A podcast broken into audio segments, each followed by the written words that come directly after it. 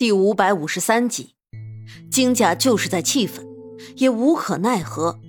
之前他们已经见识过了沈炼的手段了，再加上金月的死对金家来说影响也不大，金家也就干脆睁一只眼闭一只眼了。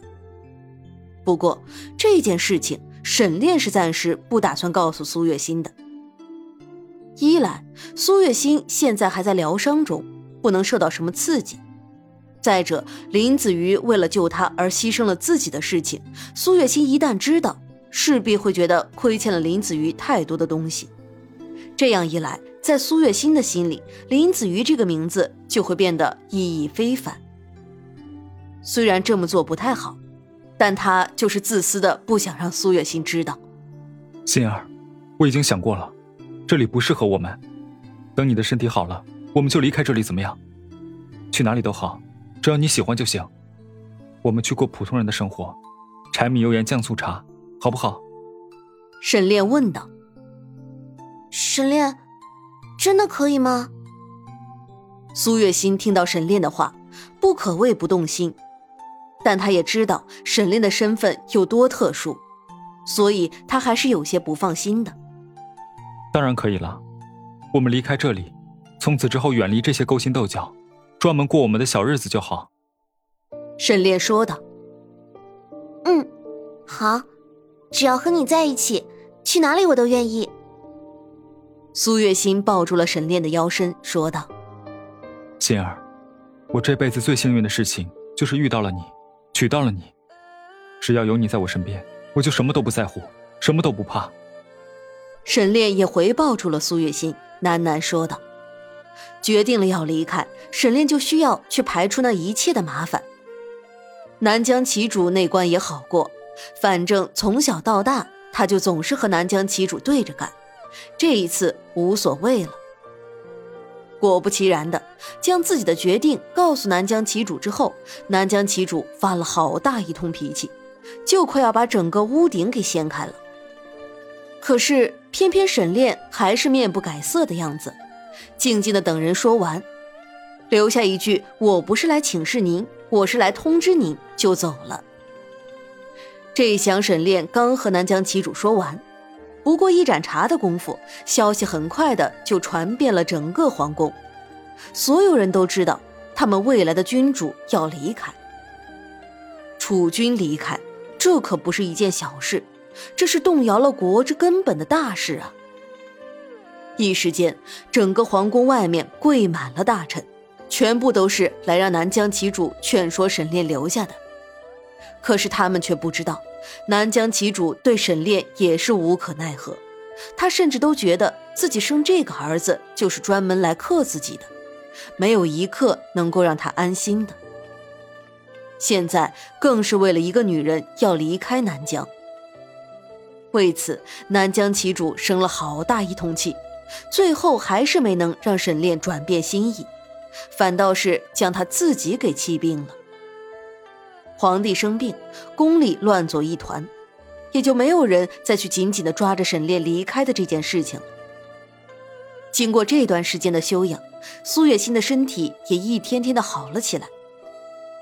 原来之前苏月轩说在他身上下蛊，不过就是缓兵之计，那蛊早就已经被林子瑜给解了。而苏月心再次陷入昏迷，也不过是因为金月的一番话，气急攻心罢了。现在苏月心的身体恢复，沈炼的脸上也露出了久违的笑意，吩咐如意打点行囊，决定尽快的带着苏月心离开这个是非之地。可就在一切准备就绪，正要启程的时候，苏天来了。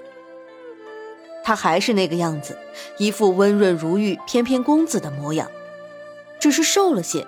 原本就宽大的衣服，此刻穿在他的身上，就像是孩子偷穿了大人的衣服一样，有些滑稽。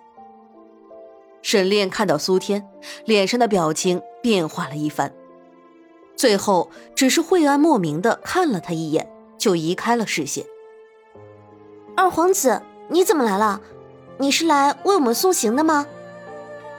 只有苏月心天真的没有发现两兄弟之间的不对劲儿，笑着问苏天：“啊，顺便。”我有一些话想和皇兄说，可能要耽误你们一段时间了，嫂子。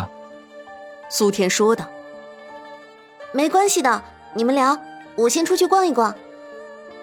被人叫嫂子，苏月心还是有点感到害羞的，急忙找了个借口离开了，将空间留给了两兄弟。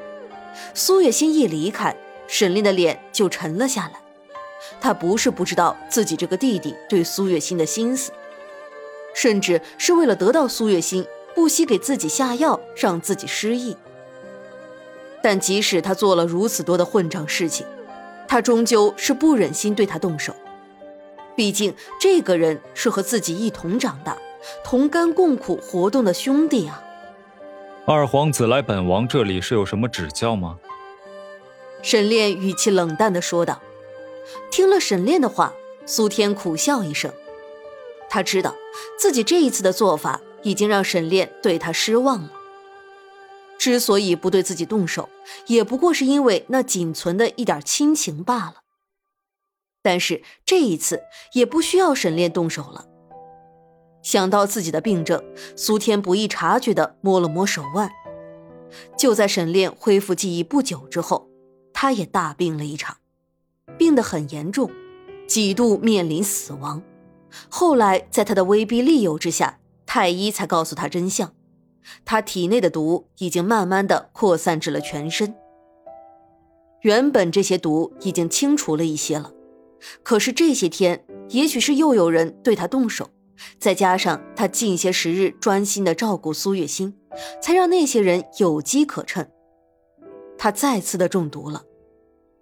不仅如此，这次的毒比之前的毒毒性强了不是一点半点也就是这几天的功夫。就已经扩散至了全身。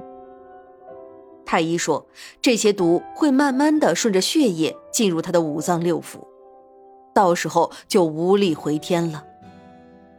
可是这毒的扩散速度超乎了他们的想象，他们还没有想出解毒的办法呢，毒就已经进入了肺腑了。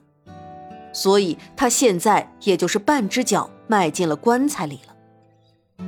既然如此，那他为什么不能勇敢一点呢？以往的一切也总该有个结束了。他不想带着这些遗憾离开这个世界。大哥，你就要离开了，我们不能心平气和的坐下来聊一聊吗？像以前一样。你看，我还准备了好酒为你们践行呢。苏天笑着说道。看着苏天的笑，沈炼发觉自己好像一点都不了解这个弟弟。即使曾经的他们是患难兄弟，但如今一切好像都变了。苏天也慢慢的变成他不认识的模样。二皇子又想做什么？你觉得被骗过一次的我，还会再上当吗？沈炼说道：“这次是真的，我什么都没有做，大哥尽可以放心。我这次来，只是想和大哥谈一谈，也算是了了我的一桩心事了。”难道大哥连这个机会都不肯给我吗？苏天说道。不知道为什么，听着苏天的话，沈炼总有一种莫名的感觉。